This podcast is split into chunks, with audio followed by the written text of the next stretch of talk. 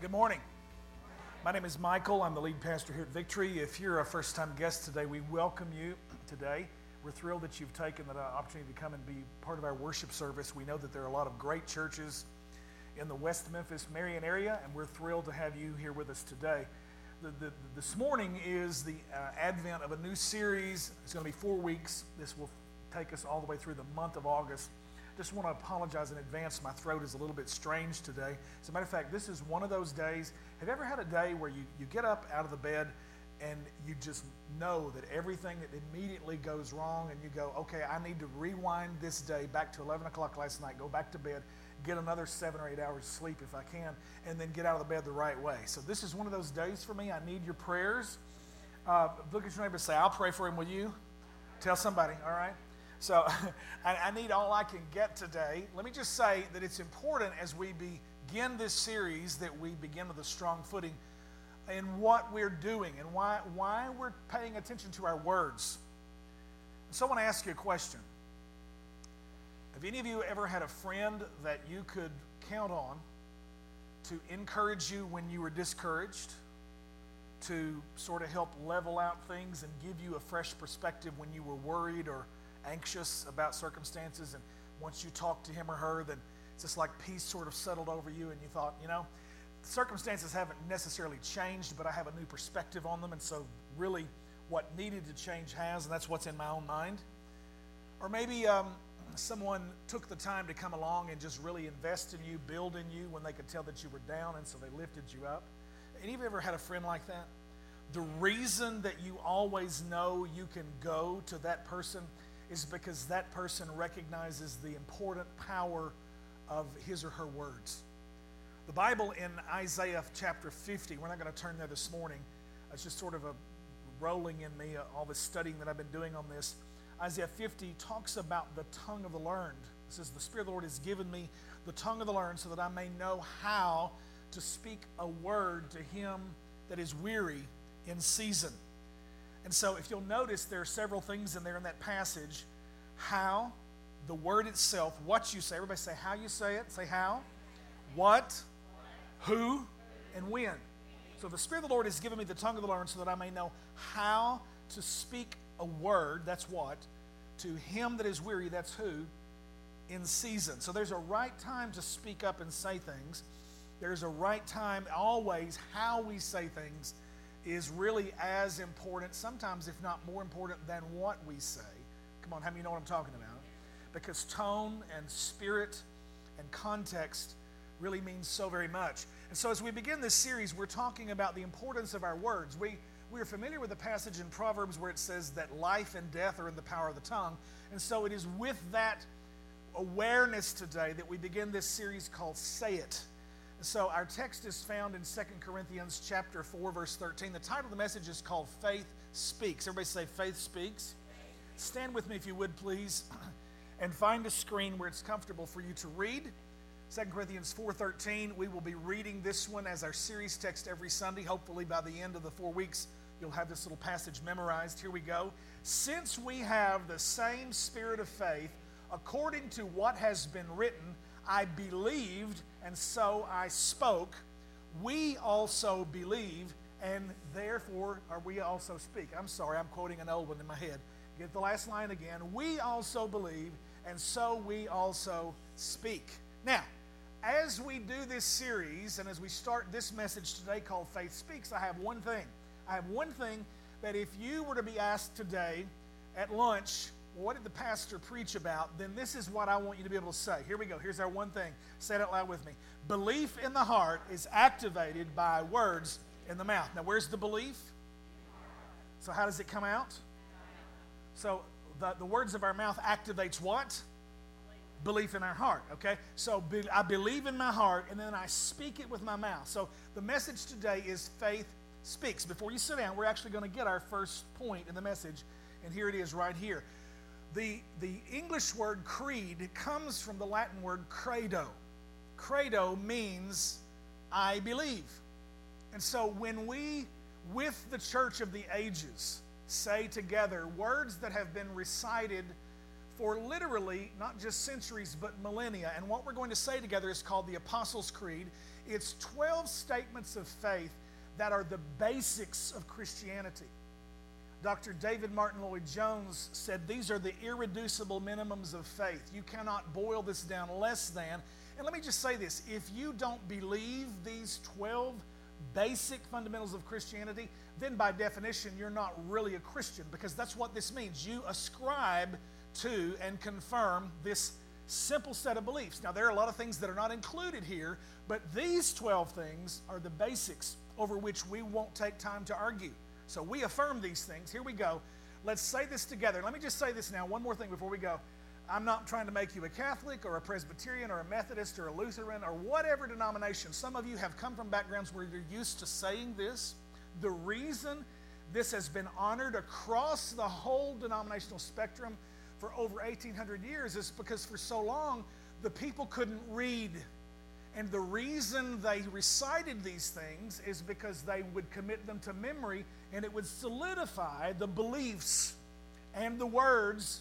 Through the words they spoke, they activated the beliefs that were now in their heart. So let's join with the church of the ages and let's recite this together. Here we go.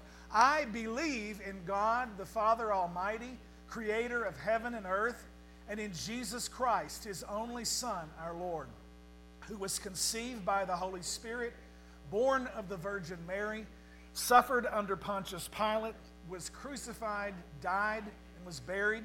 He descended to the dead. The third day he rose again from the dead. He ascended into heaven and sitteth at the right hand of God the Father Almighty. From thence he shall come to judge the living and the dead. I believe in the Holy Spirit the holy universal church, the communion of saints, the forgiveness of sins, the resurrection of the body, and life everlasting. Everybody said, Amen. Let's pray together before you're seated. Father, in Jesus' name, thank you for these powerful words.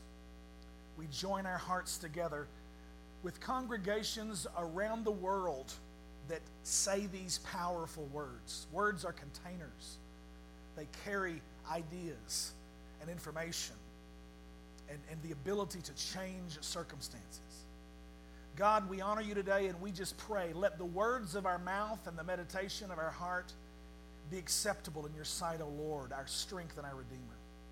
I honor you and I say with my mouth that apart from you I can do nothing. I'm utterly dependent upon you, Lord. But Lord, thank you today that I'm not apart from you, that through you and with you I can do all things through Christ who strengthens me. Teacher, Holy Spirit, do what only you can do in this place. Take my words, take the ears and the hearts and the eyes and the understanding of your people and change, transform, enrich, correct, enlarge, strengthen. God, increase what needs to increase, decrease what needs to decrease. We pray for your Holy Spirit to move and have your way in this place. In Jesus' name, all of God's people said. Amen. You may be seated this morning in God's wonderful presence. One of the things that has added to the craziness of the day is that I forgot to charge my iPad last night, and so it actually died in the first service. Somebody rushed up as soon as we were singing the last song and said, Let me go charge it up and plug it for you. And it only gave me like 17%. It's already like down to 8 now. So I'm just going to preach from the phone here. I'm not, uh, not playing a phone game or apps here. These are, these are my message notes. Uh, and I didn't think of it last service, so I don't know why I didn't in this one. Clearly, God uses the whole W H O L E, the, the completion, the composite, all of the contents of His Word to save us and sanctify us. All Scripture is given by inspiration of God and is profitable for teaching. To quote the King James, says profitable for doctrine, for reproof, for correction, for instruction in righteousness, that the man of God may be thoroughly furnished, perfect in every way, so that he may be able to accomplish every work that God has called him to. And when I use pronouns that are gender specific, I do not mean to be gender specific. I mean mankind men. We're not excluding ladies. So, if that the person of God may be thoroughly furnished in every way. The Word of God includes the law, the Psalms, the prophets, the gospel. The law is advice, it tells you what you should do in order to receive God's blessing. Uh, very simply, the law says behave. I, I, remember growing up, and Mama would say, "Now, to me and my younger brother, we were going somewhere, and she'd say, "Now, you boys behave now." And I always thought that was the strangest word. What is have? How do you behave? Now, I was just a weird kid, okay? I was a little word nerd, you know, I just paid attention to that. How do you, what is have? How do you behave? You know what it is? It's the verb for make your behavior appropriate. Make sure that your behavior matches the situation that you're in. Let it, let it be situational appropriate. Okay, what is, what is the right thing to do? And do it. In other words, you've been taught, boys, you've been trained. You don't act like you're supposed to. You don't behave. Guess what you're going to get when you get home? You're going to get reacquainted with the Board of Education, which was Daddy's belt. And so the law says behave. And the thing about the law, it's, it's spiritual, it's holy, it's wonderful. It is, it is the codification of the character of God. It is God's character written down. It, it, is, it makes a demand, but it cannot deliver the results that the demand requires. So the law says behave. Contrary to that, law, which is perfect and which is holy and which is righteous, which makes a demand, there's nothing wrong with the law, but the problem is with my weakness in the flesh, my sinful nature to which I'm born into the world. Bible says the law was weak in that through the flesh, the sinful flesh of man, that it wasn't able to deliver. So, what is that? Romans 8 1. There is therefore now no condemnation to them which are in Christ Jesus, who walk not after the flesh, but after the Spirit. For the law of the Spirit of life in Christ Jesus has made me free from the law of sin and death. For what the law could not do, in that it was weak through the flesh, God sending his own Son in the likeness of sinful flesh and for sin, condemned sin in the flesh so that the righteousness of the law might be fulfilled in us. That passage, that mouthful of, of quotation of King James, Romans 8, 1 through 4, literally is basically saying, now because you're in Christ and you're, you're, you're not living under the, the demand or the commandment or the curse that the law brings because it says behave, because the gospel doesn't say behave, the gospel says believe. Everybody say believe. Okay? So one makes a demand but can't deliver. The gospel says believe and it delivers. It brings with it the capacity, the power, the dunamis, the grace, the ability of God to carry out the word that was spoken. And so we, we make that distinction this morning when we talk briefly about the gospel of God in terms of believing. We believe in our heart, and those words that we believe, those ideas we believe, are activated by the words of our mouth. Dr. Francis Schaeffer was a hero of mine. He was probably the greatest Christian philosopher, theologian, apologist of the 20th century, evangelical conservative Bible teacher. He was the mentor to Charles Colson after Charles Colson went to jail in the Nixon administration and had a, a truly miraculous conversion, was born again in Christ in prison. And Colson uh, literally launched what is one of the greatest prison ministries in the late 20th century. It was called Prison Fellowship, and multitudes of prisoners have truly been rehabilitated because they've come to know Jesus Christ. And those who go through his program have the absolute lowest recidivism rate. That's a $100 word for meaning the tendency to come back and end up back in prison again. Recidivism is that rate which brings them back around for another stay on the government payroll, so to speak. And so those who've been through prison fellowship uh, are more likely than not to, to be able to make it in society and become productive members of society. And, and Colson was mentored by Dr. Schaeffer, and he, he wrote a book. And in the 80s, I bought everything that he wrote, and I've studied and read every one of them several times over the years. As a matter of fact, Schaeffer was, was one who first began to talk about this concept of worldview. And so he's, to some extent, an originator of, of those kinds of ideas, or gave us this concept of a, of a biblical life and worldview, a, a, perspective on the world that should be shaped based upon the Word of God. and not by whatever the latest ideas or the trendy or faddish concepts that are seeming to dominate the local culture. But that we build our lives on something that is timeless, something that is substantial, something that truly is in every kind of way unchanging. And that's God's Word. Somebody say amen. He wrote a book, he said, He is there and He. Uh, he, he, is, he is there and he speaks. In other words, God is a God who is present, but He's also a communicating God. He is a speaking God. Everybody say that with me. He is a speaking God. Hebrews 11, chapter 3, on your screen says it this way By faith, we understand that the universe was created by the Word of God, so that what is seen was not made out of things that are visible. Listen to the King James. It says, Through faith, we understand that the worlds were framed by the Word of God so that things which are seen were not made of things which do appear. So, what he's saying is, contrary to the beautiful poetic language of some of the psalmists and a lot of great gospel songs which talk about God taking his hand and scooping out the seas and pushing the, the stones and the rock up into the mountains, uh, a, a, lot of that kind of uh, imagery is what we call anthropomorphic. Anthropos meaning man, and morph meaning form or the, the body of. Sometimes we use, the Bible uses what is called anthropomorphic language. That is, it ascribes characteristics of mankind to God when it talks about the hands of the Lord or the eyes of God. Now we realize we need to know that God is a spirit, okay? He's not a man, He does not have a body like you or I do, okay? Now Jesus changed all that when he came to the earth and in his incarnation it was Emmanuel, God with us. He became the beginning of a whole new creation of, of a race on the planet, a, a, a race of God men, because he was God and man in the flesh.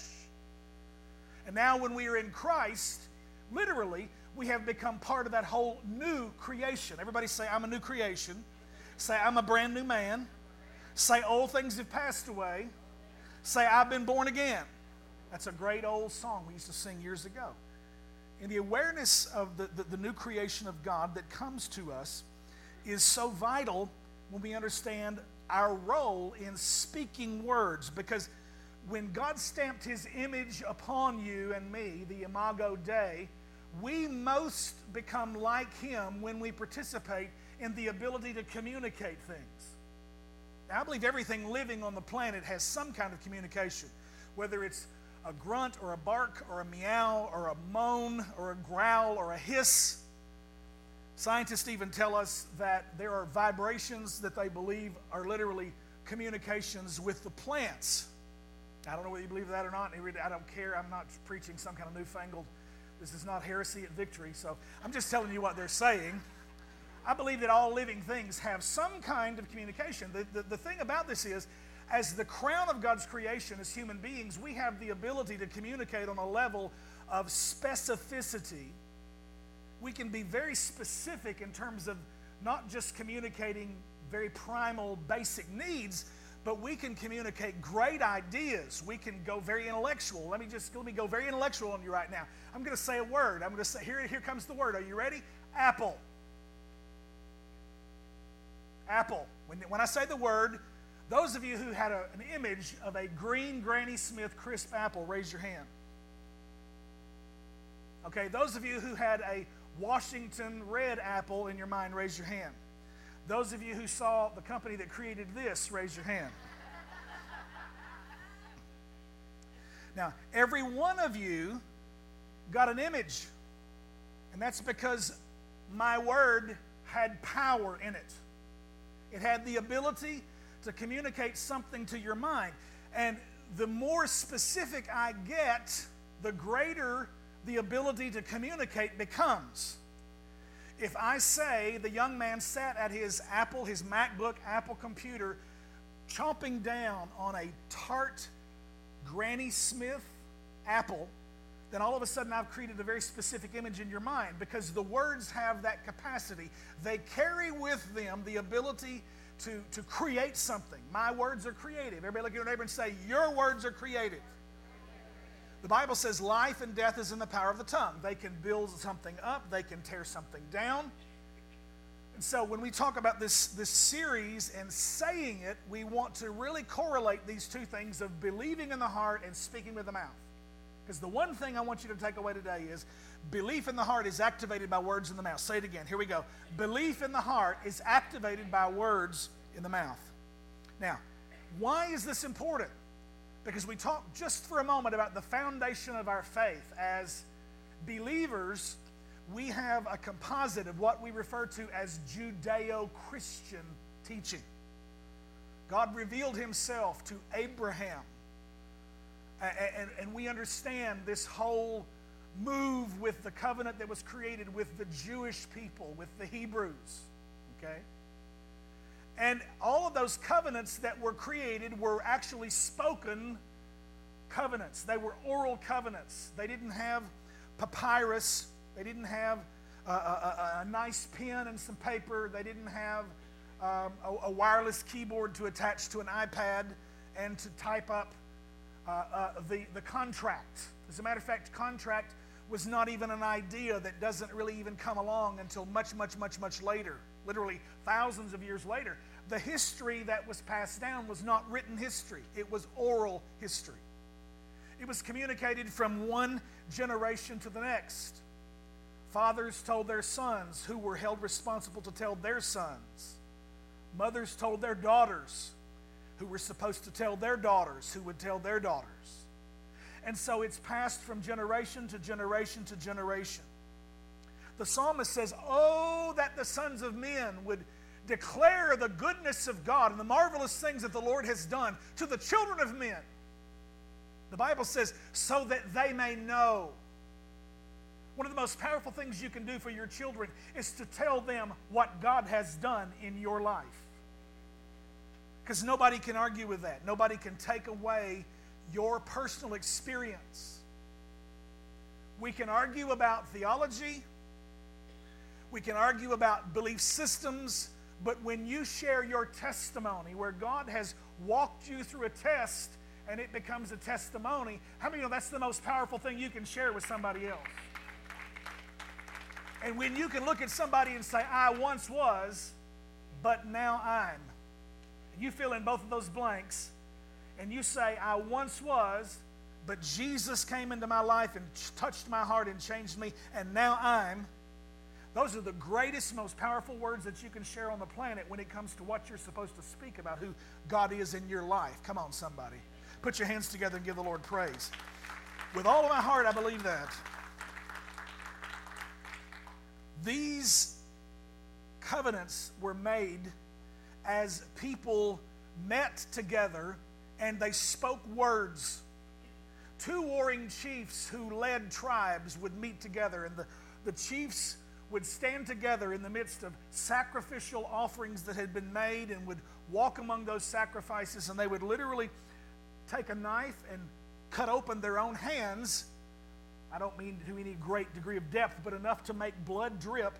And they would take their hands and grip the hand not just the hand itself, but way up onto the arm. And both of them would grip the arms and the hands of each other and let their blood mingle. And they would say, From this day forward, we are now one. You and I have become one new creation. And the blessings that will come to you that we've spoken here are yours. And everything that I can bring to the covenant, I bring, and it will be to you and to your offspring and to your people. And the other king promises the same thing. Everything that I am and that I have, I will bring and make available to you and to your offspring and to your people. They not only speak promises, but they also speak curses. They speak sanctions. They say, if if there is anything that I do that violates this, if I lacked my integrity and I lie to you and I don't walk in what I'm supposed to be doing, then the curses we've listed here will come upon us. And not only you, but the generations to follow you are able to carry those out upon me and my people, and vice versa. These blessings and these curses are verbally spoken, believed in the heart, activated by the words of the mouth. This is the very same thing that takes place between us and God. When the covenant is spoken and the blessings are declared, and we stand together in agreement, and blood that has already been shed, Jesus for us. And the blessings now come because the gospel is not advice like the law that tells us to behave, but the gospel is good news about what has happened. And it very simply is tells us to believe, not behave, but believe. And when we begin to believe, it brings with it the capacity. In those words are the creative power to alter our behavior, what the law could not do through the flesh because it was weak, demanding behavior. But now the gospel tells me to believe, and it now empowers me. It brings the dunamis, the grace, the strength, the blessing, the gift, the power, the Spirit of the Lord. Are you hearing what I'm saying? So when we believe and we get that in line and we begin to speak that, then there's just one step between thought, word, and deed. Everything living has stages of growth. Just like you see the seed in the ground, and the plant that sprouts, and the full fruit. You see the germination, husband and wife, and seed is planted, and nine months there's a delivery. And then even that child, once it's born, has three stages childhood, the, the, the intermediate stage of teenage years, and then adulthood. And so we, we, we, see these in the very same way. Ideas in the Bible have these three forms of expression thought, it begins as a thought. Then we begin to talk about it. It starts to be expressed in words. And then out of the words, we start to live out in behavior. We believe it, and then it becomes behavior because it was a thought. Now it becomes a word, and then it becomes a deed. Everybody say thought, word, and deed. Say it with me. Come on. Thought, word, and deed. Okay? Now, how does all this apply to us as believers we start talking about the importance of speaking our faith? Jesus tells us in Luke chapter 11. How does this work? When you pray, the Bible says in, in Luke 11 1, now Jesus was praying in a certain place. When he finished, one of his disciples said to him, Lord, teach us to pray Show us, teach us to pray as John taught his disciples. And then Jesus, next verse here, it says, And then he said to them, When you pray, what?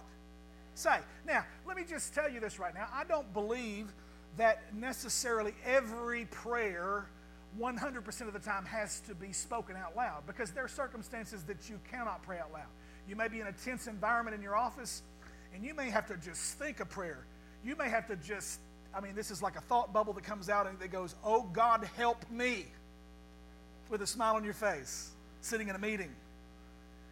And you're thinking, Holy Spirit, please guide my heart, guard my mouth. Help me to speak words that are going to bring life and not death. How many of you know, under the gun, under emotions, sometimes we say things that we have to go back and apologize for. So, words are important. The Bible says literally that there will come a time where we stand before God and we will be brought into judgment for every idle word that has been spoken. Every, idle, every word that doesn't have a purpose, it's just meaningless chatter.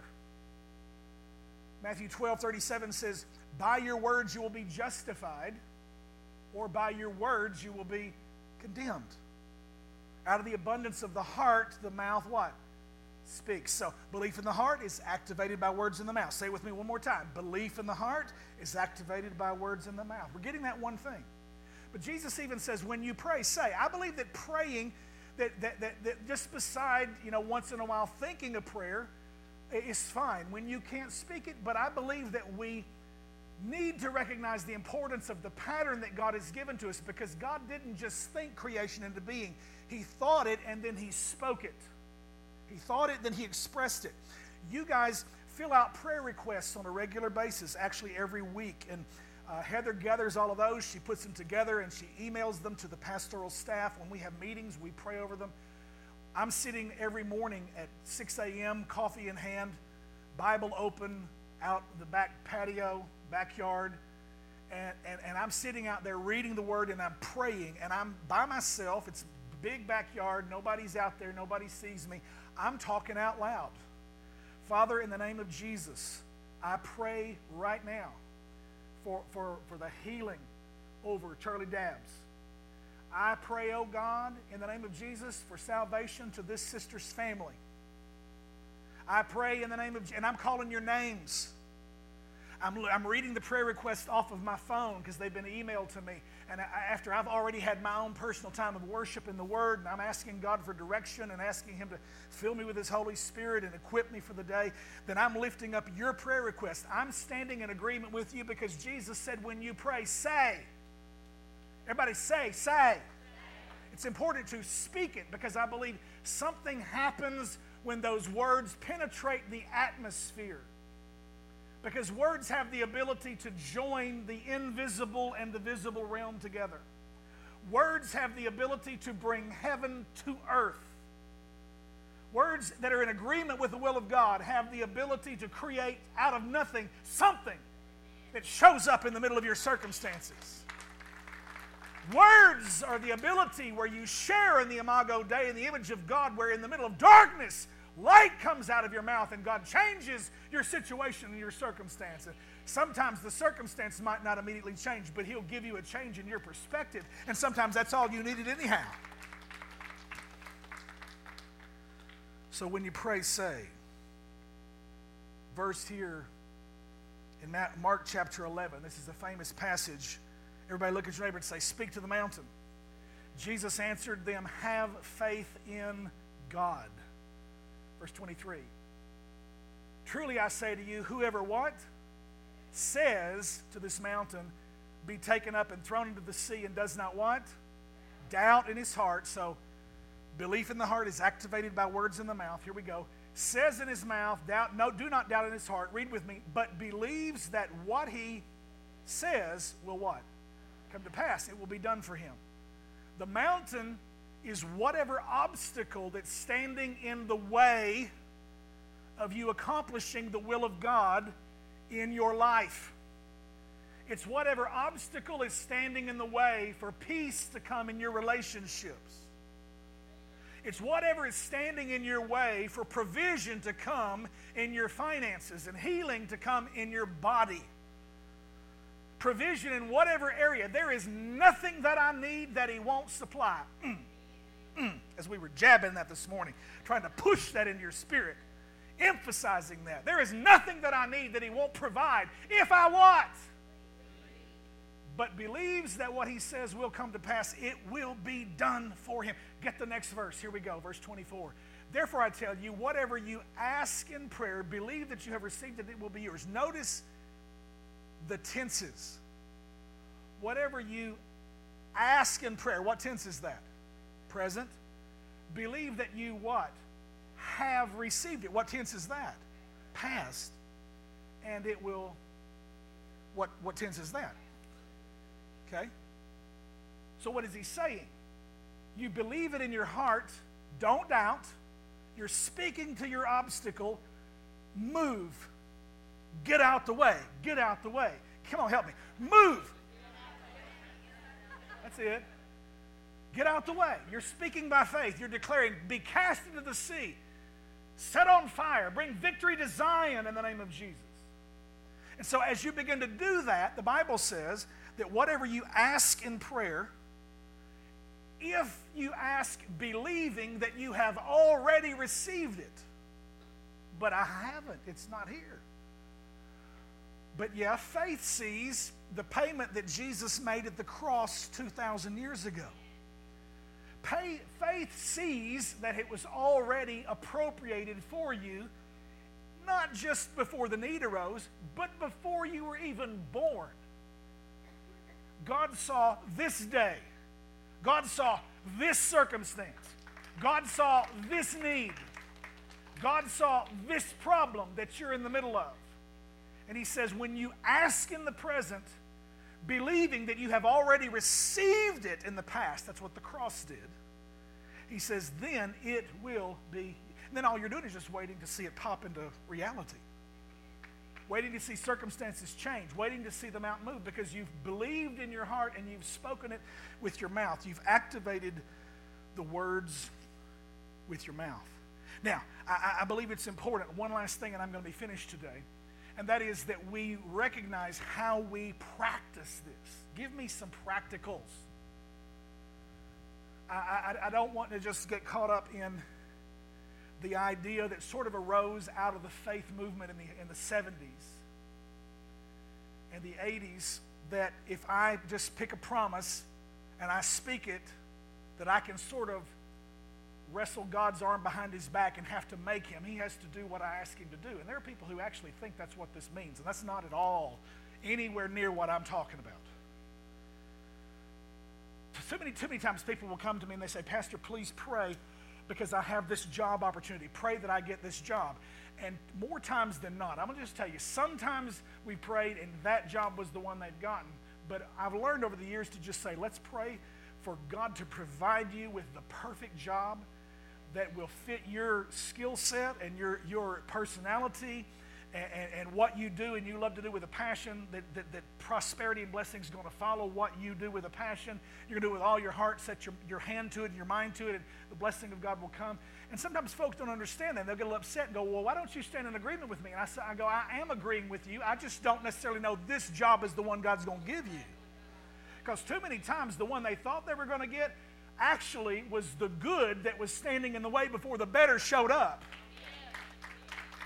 And, and, so many times, the good one they want people to pray and get an agreement with them about and stand in faith with them falls through, and then they get all down in the mouth. And just 36 hours, a day and a half later, somebody out of the blue calls and says, Hey, listen, I know a situation down here where they really need somebody, and the, the, the, the skill set you have would match it perfectly. And all of a sudden you go, you know what? If I'd taken this job, I wouldn't even be listening. And the one that you end up getting is better than the one you thought you were going to get in the first place. There's an old, old uh, black spiritual song. It says, He's an on time God. Yes, He is. Mm-hmm. He's an on time God. Yes, He is. Help me now.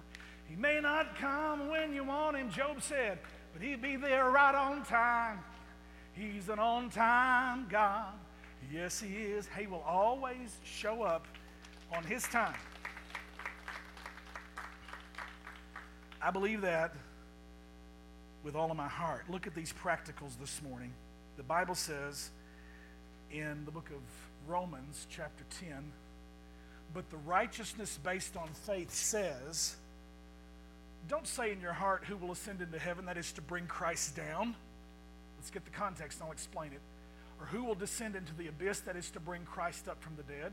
In other words, he's saying, This is not something you're going to have to go on a quest to find. Because Christ has already come down as the God man. He already took your sins and paid the penalty for the whole curse. He's already come up from the grave. So you don't have to go to heaven to get him to bring the blessing down. You don't have to pray the blessing down because the blessings are already yours now in Christ. You don't have to go down way deep and bring him up because Christ has already paid the, the price and he's already been raised from the dead. Are you following? It's not something you do because it's something he's already done. Look with me here. But what does it say? The word is near you in your mouth and in your heart. That is the word of faith that we proclaim. The word is near you, in your mouth and in your heart. That is the word of faith that we proclaim. Now, let's continue reading here because I want you to see what he says. Because if you confess with your what? That Jesus is Lord and believe in your what? Your heart that God raised him from the dead, you will be what? So we've got this principle here. This is how you got saved. You believed it in your heart, but that wasn't enough. You have to activate belief in your heart by words in your mouth. You proclaim it, you speak it, you declare it because you are participating in the image of God. God didn't just think creation into being, He spoke it into being. He had the thought, then the thought was expressed in a word. Some of you are sitting here this morning and you're already having the thought of what your life would be like if Jesus really was Lord of every area. You're already having the thought. Faith is already arising in your hearts right now. And in a few moments, I'm going to give you an opportunity to activate the belief that's already working in your heart and make it come to pass in your life by words out of your mouth. Because Jesus says this is how it operates it's a twofold process. You believe in your heart, you speak with your mouth. That God raised him from the dead and you will be saved. Look, he's going to give it to us again, saying the same thing in a different way. For with the heart one believes and is justified, but with the mouth, what?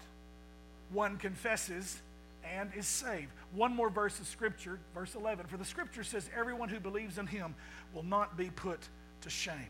Now, this is what I want you to see as I bring this message to an end this morning. All of the most critical decisions you will ever make always involve your mouth. When you make Jesus Christ the Lord of your life, you believe it in your heart, and you speak it with your mouth. The second most important decision that you will ever make is standing at an altar before a man of God with friends. She brings her maid of honor, you bring your best man. You stand before friends and family and witnesses, and you speak words. You declare vows. You say, forsaking all others, I will cherish, I will love, I will honor, I will obey. You talk about conditions, not just when things are good, but in sickness and in health, in, in, in, in prosperity and over adversity. You talk about all kinds of circumstances because you know that life brings things that you don't plan. We make plans and then life happens. And so we speak words. We say, I will be there for you. I will not only be faithful to you, but I will be there through thick and thin. I will be there through good and bad. I will be there when I don't feel like it. I will be committed to you. I'm going to stand with you. I'm going to be loyal to you. I believe there's a covenant of friendship that sometimes God brings people together. I believe real partners in ministry understand this very aspect that I'm talking about. Because if you're going to do anything lasting for the kingdom of God, you've got to know that you have somebody you can count on. And so, the covenant you make with Christ is believed in the heart and spoken with the mouth. The covenant you make with your spouse is believed in the heart and spoken with the mouth. Another important event that takes place in your life is when you go before a court and you give a testimony. You attest to a circumstance or a set of facts. The Bible says in the book of Deuteronomy, it says that no one is to be given the death penalty on the basis of one witness alone. But it says, out of the mouth of two or three witnesses, let every word be established. 2 Corinthians 13, 1 says it again in the New Testament.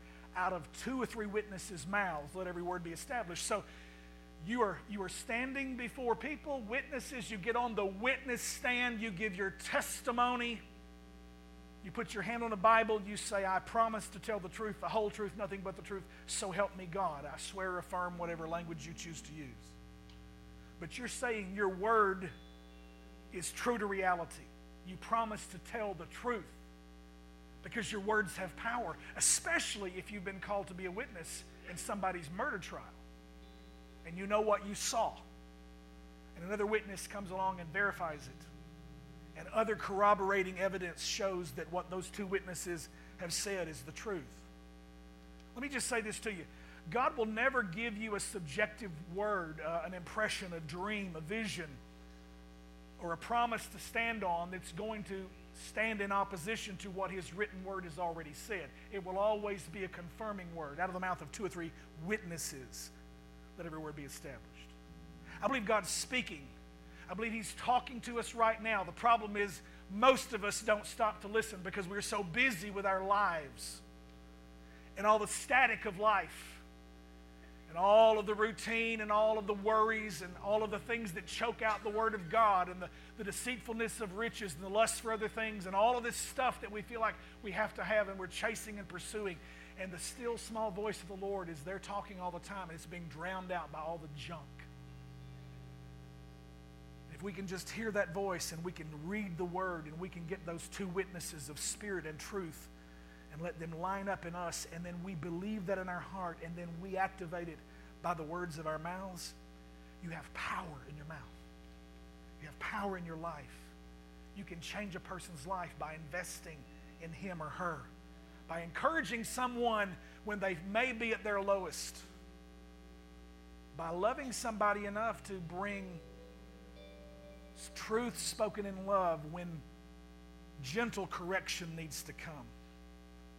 Sometimes the most wonderful, loving thing you can do is rebuke somebody with love. I'm thankful. I'm thankful because sometimes I can get so focused in one direction or another I'm thankful to have people that speak into my life. I'm thankful to have relationships that I can count on. Relationships that I know that are going to be there. I've seen people come in and go out of my life over the years, but I'm thankful for some that are lasting. And I trust them. Beyond all those humans, the few that are trustworthy, Jesus can always be trusted. And so I just want to say to you this morning the most important decisions that you'll ever make, they all have within them this whole idea of believing in your heart and speaking with your mouth. One last verse and I'm finished. Revelation chapter 12. We're in a battle. We're in a battle fighting the enemy, the enemy of our souls, the roaring lion of Satan, the dragon of the book of Revelation. It says, and they have conquered him. The context is the devil. They have conquered him by two things. Look at them. Say them with me. The blood of the Lamb, and by what? For they love not their lives even unto death. Two things, twofold process. Something that already happened, but something that's being activated now. The blood of the Lamb is 2,000 years ago. The Lamb already shed his blood for everything every sin you've ever committed, every sin that you'll ever commit, everything you will ever need, everything you've ever needed, all of that's wrapped up in the payment when Jesus hung on the cross and screamed, Tetelestai, it is finished, it is paid for in full. So when you now ask in prayer, but you believe that you have received it, it's because of the payment that was made 2,000 years ago. It was bought. You already have received it in Christ. It's yours. Every head bowed, every eye closed. Gracious God, thank you for your love for us, for your blessing that you poured out upon us. For men and women, boys and girls, under the sound of my voice right now, in this place, who've never crossed the line of faith, who may have had the thought and believed in their heart, but have never said to publicly profess it. Jesus be Lord of my life. They never said it with their mouth. This is not something that you have to go after. You don't, you don't climb a ladder to heaven to get it. You don't dig down into the earth to the dead to recover it. You don't go on a spiritual quest on the other side of the sea to obtain it, but it's already yours. Christ has already accomplished it for you. He took your place. God's demand, the law that says behave, demands perfection, it demands complete and total, every word, every commandment to be obeyed. And if we've broken one, we are guilty of breaking the whole thing. None of us can ever live up to those kinds of expectations. I'm always going to come short when it comes to the law. But Jesus Christ fulfilled every commandment, obeyed God perfectly in every every demand of the law. Every, every time God said behave, Jesus did it. And now, this morning, you and I can be in Christ and we can have the righteousness of God, not because of what we do, but because of what He already did. And it's a gift. I can just keep on living the same way I'm living, thinking that I'm going to work my way out of it and end up doing pretty good. But the Bible says I'm going to keep on earning the same wages. The wages of sin is death, but the gift of God is eternal life through Jesus Christ our Lord. Let's put this thing in, in, in, a different way, in some new words. We just read it. This story we're talking about, if you just believe it in your heart and speak it out of your mouth, the Bible says you will be saved.